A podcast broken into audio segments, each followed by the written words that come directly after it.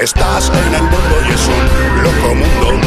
Vas en el metro y lees las noticias. Hay cuatro asesinatos, bomba de neutrones. Un tío que roba 40 millones. Mil explicaciones y pocas razones. Estás en el mundo y es un loco mundo. Ah,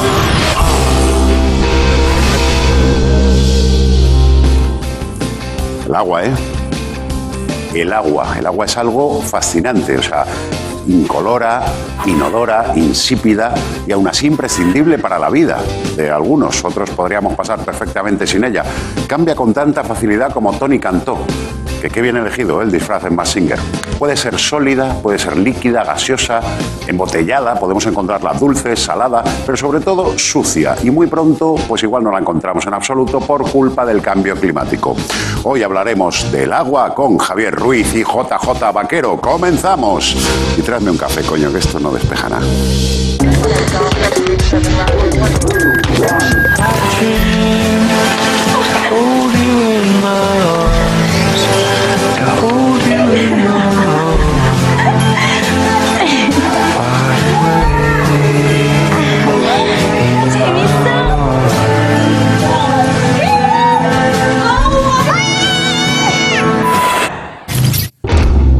¿Eh? una niña flipando viendo la lluvia por primera vez, cómo se pone, la que se va a montar en Murcia el día que llueva.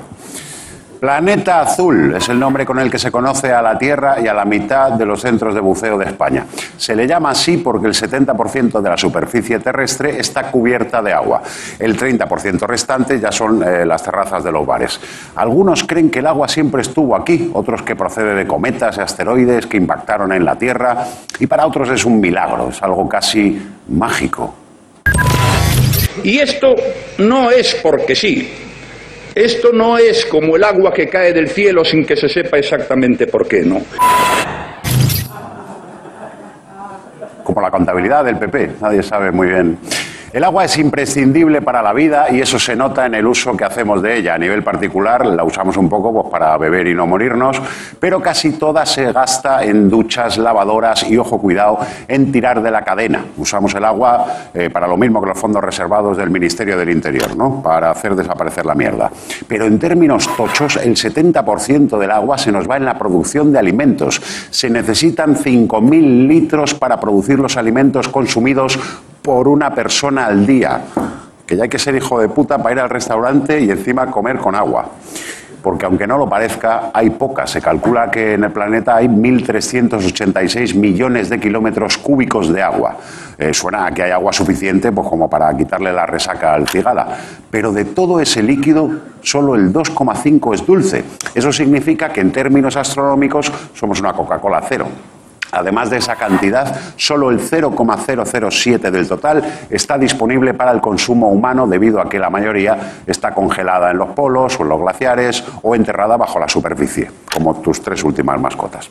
Esto la convierte en un recurso escaso. Se estima que 4 de cada 10 personas se ven afectadas por la escasez de agua, lo que se traduce en la proliferación de enfermedades eh, como el cólera, la disentería, la fiebre tifoidea y todas esas infecciones que te puede provocar tu madre cuando te limpia las heridas con saliva.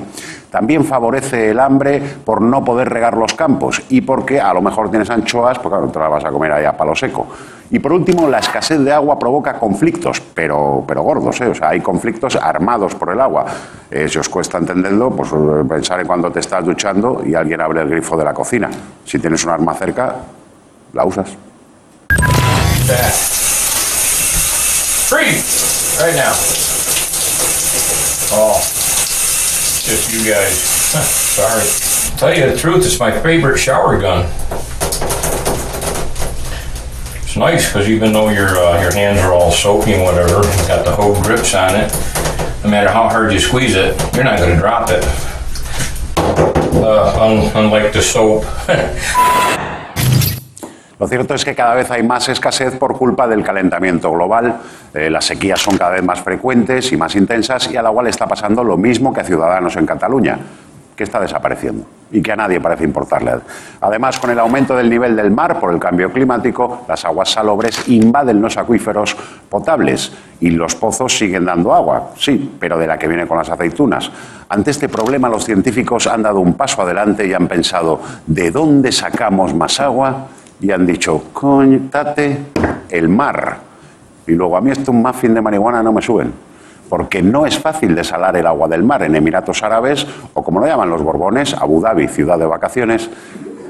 El agua proviene de plantas desalinizadoras, pero es un proceso que sale muy caro y es poco práctico. Un poco como alojar al rey emérito, en el fondo.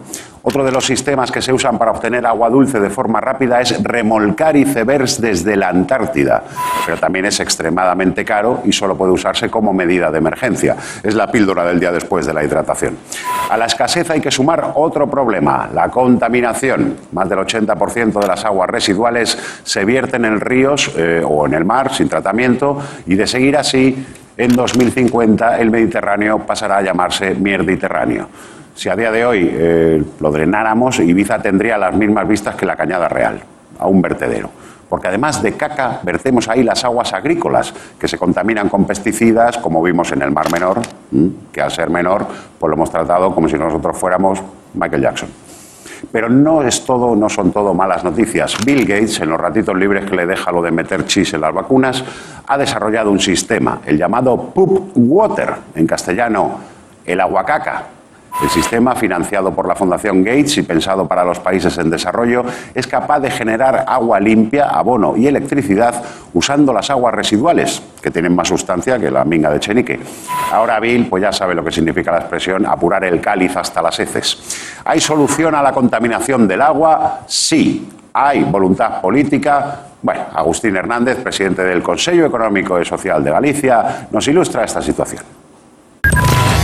Nos o que queremos é denunciar a situación medioambiental eh, do río do río.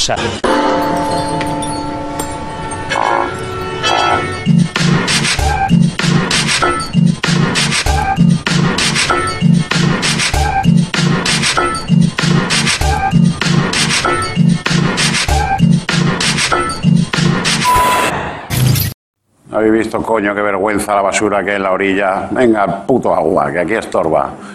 Y encima de que hay poca agua, el tío le tira una compresa al río, con lo que eso absorbe. Total, que el agua limpia es preciada y es escasa. ¿Y qué ocurre cuando un bien es preciado y escaso? Que se especula con él. Venga todos. Eso es el mercado, amigo. Que se me olvida que estoy solo aquí. Es el mercado, amigo, para un político que dice la verdad y lo meten en la cárcel. ¿Qué país este? eh? Y es que, ¿qué mola más? ¿Un vaso de agua o un jet privado? Pues los corredores de bolsa, claro, prefieren que tú no tengas uno para que ellos mm, tengan del otro. Porque el agua ha empezado a cotizar en bolsa en el mercado de commodities. Que suena bien, ¿eh? Suena como a marca de ropa interior. Pero no, son las materias primas para la vida. ¿Qué quiere decir esto? Pues que si el agua de repente tiene dueño y este sube el precio para ganar más pasta, en los países pobres van a pasar mucha sed. Dentro de poco escupir no va a ser una ofensa, va a ser un regalo. En definitiva, que llenéis la bañera, porque lo del agua va a estar cada vez más jodido. La situación es tan grave que uno de los objetivos de la ONU para el año 2030 es lo mismo que dices tú cuando invitas a la familia a un restaurante caro. Agua para todos. Muchas gracias, Loco Mundo.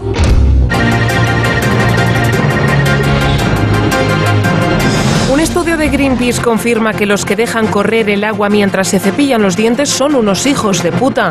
El estudio solo tiene dos páginas y ni siquiera ofrece datos o resultados, sino solo un listado de insultos porque la ONG ya está hasta las narices de todo.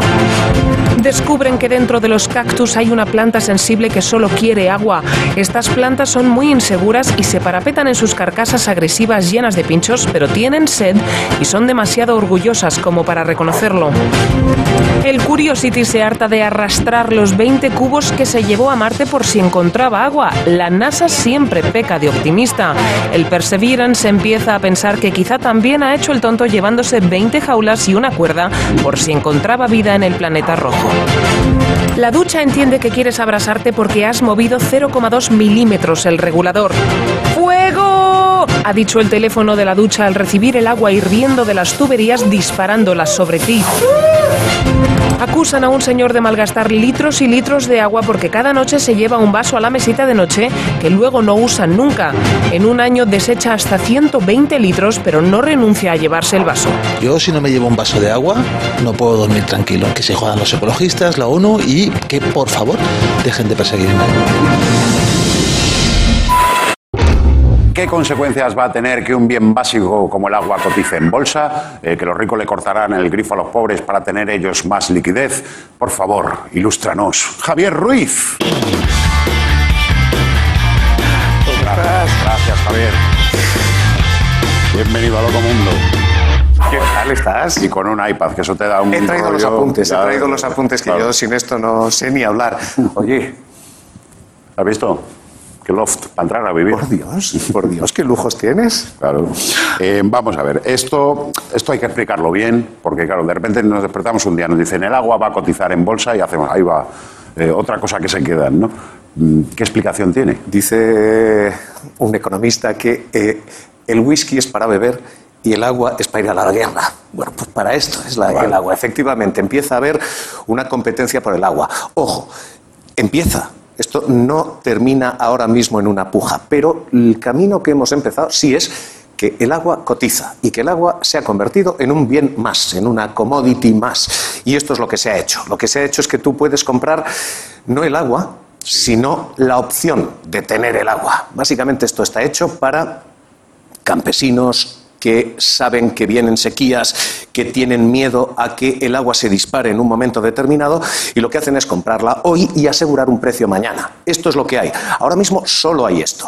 Pero, pero el riesgo es el que estás diciendo tú. Claro. El riesgo es que, eh, alguien acumule, Claro. que eh, los grandes fondos empiecen a tomar posiciones y que efectivamente se especule con el agua. Así que lo que hay hoy es un mecanismo para garantizar que el agua es barata el día de mañana y lo que puede haber mañana es una pelea por el agua. Vale, o sea, estamos eh, en- es una buena idea eh, que por lo que sea, por el mercado amigo y todo eso, se puede llegar a pervertir. Es lo de siempre. ¿eh? Vale. Vemos que funciona en la práctica, ahora vamos a ver cómo es la teoría. Vale, Bueno, pues y- esto es así. Y de momento, mismo- ¿quién se lo lleva? O sea, quiero decir, este- Ahora este mismo, de momento, lo que está ocurriendo es, primero, que hay grandes fuegos, grandes incendios en California. Segundo, grandes sequías. Y tercero, una dependencia de un solo río, el río Colorado, que da el 80% del agua en toda aquella región. Entonces, ¿qué es lo que ocurre? Que los campesinos allí, los agricultores allí, han empezado a comprar eso, la opción, para garantizarse que cuando llega la cosecha no se les va a ir todo el dinero en pagar el agua. Vale. Y de momento simplemente está funcionando como un seguro, insisto.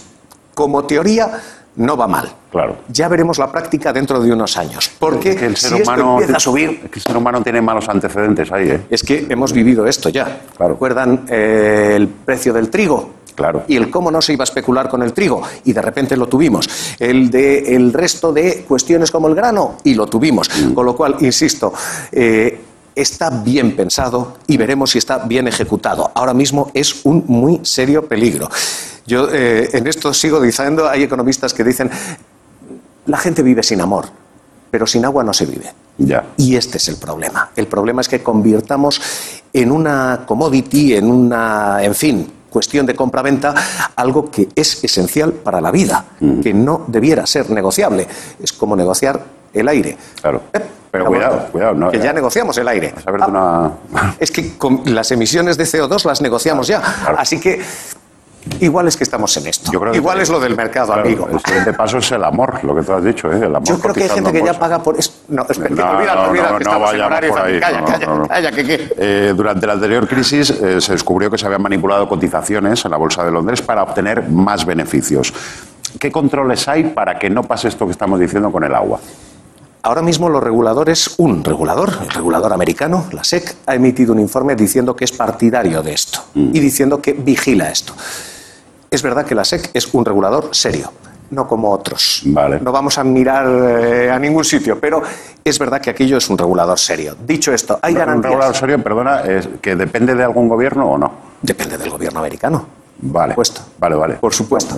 Pero, pero eh, ha hecho un buen trabajo con algunos errores, pero un buen trabajo hasta el momento. Vale. ¿Qué garantías hay? Ninguna. Yo sigo diciendo, Harry el sucio, si quieres garantías, cómprate una tostadora. No hay garantías en el Ya. mercado, nunca hay garantías en el mercado. Los riesgos suelen estar ahí porque solemos caer en ellos. Con lo cual, ¿existe la posibilidad de que se especule? Enorme. Existe una enorme posibilidad. Y los fondos que coloquen posiciones ahí probablemente lo van a hacer para ganar dinero. Eh, en el mercado, Goldman, en el mercado, todos los que están trabajando, toda la banca de inversión, dicen esto. Claro. La guerra por el agua es la guerra del siglo XXI. Eh, claro, vamos a Mad Max, vamos a ese futuro ya no tan distópico. y No, además, no claro, el, el cambio climático. Y hay un problema y es que, eh, lo decías tú antes, el 70% del agua que se consume es agua para la agricultura, no es eh, lo que estamos entendiendo. claro. Pero convertimos el agua en un problema y es que todo el agua vale lo mismo. La que sirve para beber y para la vida, la que sirve para la agricultura y para la vida y la que sirve para una piscina o para el golf que ya no está en la vida. Y todo ese agua empieza a cotizar lo mismo. Y todos empezamos a pelear por el agua. Y cuando todos empezamos a pelear por el agua, ¿qué es lo que pasa? Es el mercado, amigo. Claro. De repente hay gente que no tiene dinero para pagarla o no se la puede permitir. Y de repente el agua empieza a ser un lujo. Así que, insisto, si esto se queda donde está, probablemente es una buena idea. Si esto va a más, probablemente es una catástrofe económica. Pero, Javier, ya no como economista, mm, como persona a la que admiro y aprecio, es ético. Qué miedo me da esto. ¿Cómo, cómo, cómo, cómo acaba esta frase? O sea, ¿es, es ético especular con un recurso básico? Naciones Unidas dice que no, la Unión Europea dice que no, y lo único que podemos decir, quienes creemos también que no, porque esta es la base de la vida en la Tierra, luego no debiéramos sujetarla a la puja del mejor postor, ¿eh? pero quienes creemos que no, lo único que podemos decir en esto es, primero, que hay una directiva de la Unión Europea que prohíbe esto. Aquí en Europa eh, hay una directiva del año 2000 que lo que dice literalmente es, pues como me había traído los apuntes bien. para algo, que el agua no es un producto comercial como cualquier otro, que es una herencia y que debe ser protegida, defendida y tratada como tal. Es decir, la Unión Europea no está caminando en esa dirección. Los países de la mayoría del mundo no están caminando en esa dirección. Hay 35 países que han dicho nacionalícese, ¿Mm? Claro. expropiese, Expropiese. como decía otro. Y hay 180 proyectos que han vuelto a manos públicas. Luego, el camino que estamos andando no es el de la privatización. Ya. Lo que ocurre de eh, los contratos de futuros en Estados Unidos son muy llamativos porque son muy grandes. Pero el camino que se camina en el planeta es el otro. Con lo cual, Claro. lo único que cabe pensar es que los gobiernos son conscientes y a la gente que nos vea, la gente es consciente de que el agua no es un bien, el agua es una necesidad. Pues me has dejado un poco más tranquilo, pero no tanto. O sea, Te- Tú te has quedado con lo del whisky. sí, el whisky es para beber, el agua es para ir a la guerra. Otro día vienes y me explicas eso que pone ahí de M. Rajo. Javier Ruiz, el Loco Mundo. Encantado, cuidaos. El doctor Emoto demostró que las palabras afectan al agua metiendo un poco de arroz en tres recipientes llenos de agua. Cada día durante un mes le estuvo llamando al primer recipiente coalición de gobierno, al segundo Partido Popular y al tercero partidos independentistas. Después de un mes, el recipiente coalición de gobierno no cambió nada, ni la ley Mordaza. En cambio, el agua del Partido Popular volvió en negro a su arroz antes de cambiar de sede. Y el agua de los partidos independentistas hizo que sus granos de arroz se pusieran verdes entre sí, a pesar de mantenerse pegados. Eh, ahorrar agua es importante, hay que ahorrarla y la mejor manera de hacerlo es no beberla, salvo como último recurso, que es lo que hace JJ Vaquero. Joder, qué energía. Eh, el agua, ¿no? El agua. Hablar del agua, ¿no? A ver, joder, a ver eh. qué hay en la taza. Qué hijo de puta. qué hijo de Agua, agua, por favor, mantengamos el... Em, fíjate cómo te hemos traído para hablar de muchas cosas, Sí. pero a que en tu vida imaginaste En mi vida, tío. que ibas a venir a hablar del agua, ¿eh? ¿Pero por qué yo? porque has pegado un bandazo en tu carrera. Sí, ya, hombre, sea, pero...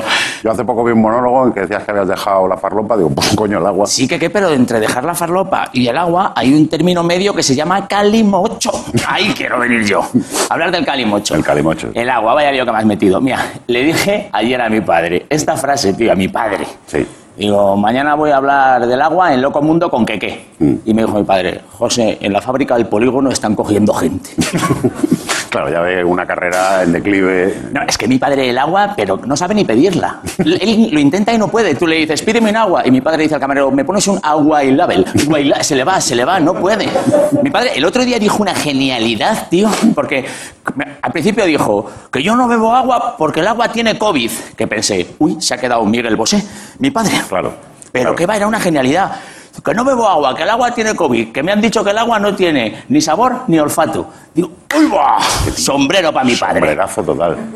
En mi familia no se nos da bien el agua, a ninguno. No, no. Mi hermana se ducha con el agua tan caliente que le ha hecho goteras al de arriba. Los vaqueros y el agua, ¿eh? Los vaqueros y el agua, bautizando a mi sobrina. El agua empezó a echar, o sea, bautizando a la, sobre, el cura empezó a echar ahí agua a chorrón, tum, pum, y dice mi hermano, con el vino no ha sido tan generoso. Se hacen hasta malas personas, hasta egoístas. Fíjate, el crees? 70% del cuerpo humano es agua y mi abuela retiene líquidos. Es verdad. Fíjate qué paradoja, ¿eh? Qué paradoja, tío. En mi entorno el agua no es el producto estrella, no te voy a engañar. Fíjate, el- la palabra clave para avisar en los barrios de que viene la policía es agua. Sí, sí. Agua, agua. ¿Eh? ¿Por qué? ¿Por qué se eligió la palabra agua? Porque no querían confusiones. Eligieron una palabra que no se diga nunca en otro sentido. Nadie pide agua sino porque viene la policía. Agua viene la policía. Y es que, mira, en la piscina de mi barrio estaba yo un día metido en el agua y le dije a los colegas, venga, meteros. Y se metieron de todo menos en el agua. Claro, en tu entorno solo se usa para... claro. Ay, claro, es otro, es otro tema. Pero sé de agua, ¿eh? Te voy a decir una cosa que te va a quedar flipado y aparecer. Venga, vamos. El vaquero más riguroso. Adelante Venga. con el dato. ¿Sabes que el agua nos gusta tan poco a los seres humanos que a veces comemos porque tenemos sed? Comemos porque... Te lo digo, es así, tío, esto está estudiado. Tú estás por casa y coges una manzana o leche con galletas porque necesitabas agua. El cuerpo te pide agua, pero tu subconsciente sabe que hay mejores maneras de conseguir agua que bebiendo agua. Por eso tú y yo nos hicimos cómicos. Exactamente. Hubo un momento de la vida que teníamos gastos y nuestro subconsciente sabía que había mejores maneras de conseguir dinero que madrugando. Pero qué bien, qué buena analogía, tío. ¿Te ha gustado esa, eh? Pero total. ¿Te ha gustado esa? Lo que sea con tal de no trabajar. Eh, oye, el tema porcentajes. ¿El tema porcentajes de Sí, qué? 90% de la cerveza es agua. ¿Lo has oído? ¿Esto, es- esto es cierto? ¿En serio? Sí, que claro, tú, engañado. claro, tú bebes agua, luego bebes cerveza y dices, hay que ver qué personalidad tiene el otro 10%. ¿Cómo se ha hecho, cómo, cómo se ha hecho capitán general de la movida el otro repente, 10%? sí, ¿verdad? Es que es como si metes en el consorcio a Brad Pitt y a Beyoncé, ¿no? Que solo son el 10% del elenco, pero te mejoran el póster una barbaridad. Has visto el póster, ¿eh? Sí, sí, Lo has totalmente. visualizado. Uf. Vamos a priorizar. ¡Españoles! ¿Cuál es mi cámara? Esa de ahí. El agua para las cisternas, ya. A ver si nos vamos a beber el agua y no va a quedar para tirar de la cadena, ¿eh? Exacto, que Cuidado con esto, que sería gravísimo, porque yo he hecho caca en casa ajena, Uh. he tirado, no había agua, y he visto pasar mi vida en diapositiva por delante de los ojos, que, que, que yo- ahí dije, mira de dónde viene la frase vaya marrón. De ahí, de ahí viene. Y es que en mi familia, ¿qué qué?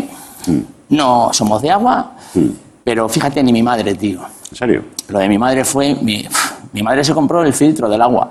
Hombre, ¿Te acuerdas? filtro, sí, sí, ¿eh? joder. Que el filtro del agua era un producto de teletienda Sí. anterior a la teletienda. Exacto. Sí, sí. Quitan los metales pesados del agua, decían en el anuncio. ¿Cómo claro. nos la colaron con eso? ¿Cómo quitan los metales pesados? Mano, mi madre se lo compró y no es lo que esperaba. Mm. Y yo vi la decepción en, en los ojos de mi madre, que qué, y, y me dio envidia. Pensé, que hijo de puta el filtro del agua, ni yo he conseguido ese nivel de decepción en mi madre. Ya solo quedaba en mi currículum ser lo que más había decepcionado a mi padre. Y eso me lo ha quitado Felipe González. Sí, que, que Felipe González, qué decepción, mi padre cómo le votaba, con qué ilusión, y ahora está decepcionado. ¿Sabes? Porque Felipe González llegó un momento de su vida que dijo, quiero ser multimillonario. Y su subconsciente sabía que había mejores maneras de ser rico que trabajando. José Juan Vaquero, el loco mundo.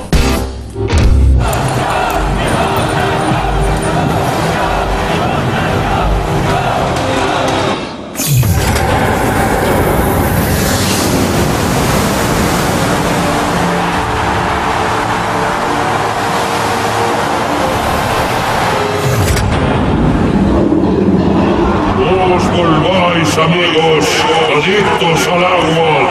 Podrá con vosotros y sufriréis su ausencia.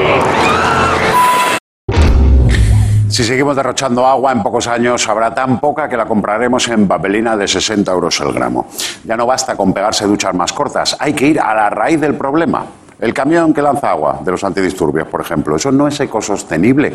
¿eh? ¿Tú sabes el agua que derrocha eso? Que cada manifestación son esos tres piscinas de orcera como mínimo. Mira.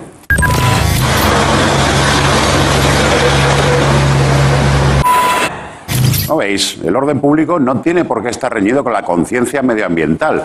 Así que propongo sustituir el agua por espuma. Además de apagar los contenedores, disolverá las manis, convirtiéndolas en una fiesta y al aire libre, ideal en tiempos de COVID. La gente está muy loca. What the fuck?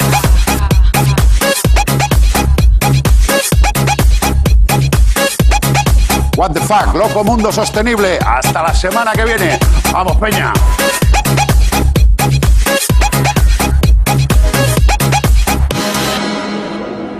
Bueno, y- ¿pero esto, Agustín? ¿Qué pasa? ¿Tenemos goteras? Se conoce que hay una filtración arriba, así que he ubicado estos barrellos para que no se desperdicie ni una gota. Qué bien, qué concienciado te veo. Pero arriba no, no es el tejado, ¿no? No, no, es el ambigú, el bar del teatro. Esto no será Ginebra. ¿Qué va a ser, hombre de Dios? ¿Qué va a ser? Es busca. Lo que ya le he dicho, ni una gota. No, no. Salud. Salud. よし。